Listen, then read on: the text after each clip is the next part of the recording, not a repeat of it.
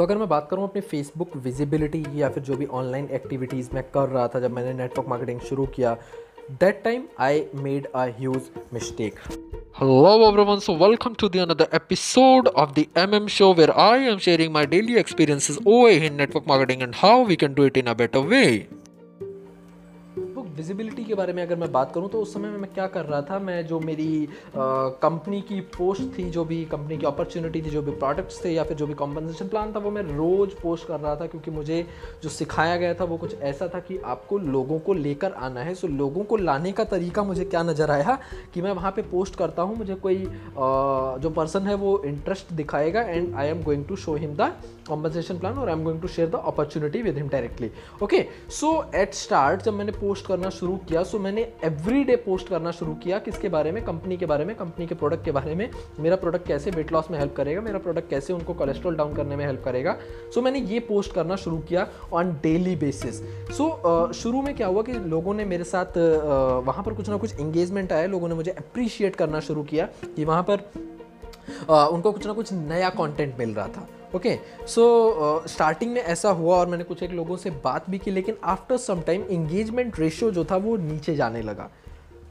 Okay okay, so so, uh, जब engagement ratio जा, नीचे जाने लगा तो जो लोग थे ना क्योंकि उनको क्या दिख रहा था? प्रोफ़ाइल uh, पे रोज़ मुझे क्या uh, हमेशा कंपनी के बारे में दिख रहा था हमेशा प्रोडक्ट के बारे में दिख रहा था हमेशा प्लान के बारे में दिख रहा था। सो वॉट दे थॉट कि इसका पर्सनल लाइफ भी यही है और इसका प्रोफेशनल लाइफ भी यही है। Okay so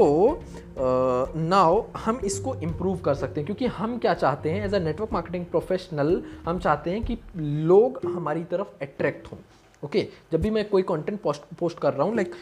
you are using any kind of platform Instagram Facebook Snapchat और YouTube okay whatever it is आप कोई भी प्लेटफॉर्म यूज़ कर रहे हैं सो वट यू वॉन्ट कि आप uh, जो ट्रैफ़िक है या फिर जो लोग हैं वो आपकी तरफ़ अट्रैक्ट हों। सो so, आपको सिंपली क्या करना है आप जिस भी टॉपिक में एक्सपर्ट हैं आपको उस पर बात करना शुरू कर रहे हैं ना कि आपकी कंपनी और प्रोडक्ट के बारे में रोज़ पोस्ट करना है। आपको ये चीज़ बिल्कुल इग्नोर करनी है आपको अपनी कंपनी प्रोडक्ट अपॉर्चुनिटी के बारे में हर रोज़ पोस्ट नहीं करना है, अगर आपको लगता भी है तो आप 10 दिन में 12 दिन में उन चीज़ों को शेयर कर सकते हैं, लेकिन don't do it every day कि आप जो है रोज़ अपनी कंपनी को प्रोडक्ट को और अपॉर्चुनिटी को रोज़ प्रमोट कर रहे हैं डोंट डू इट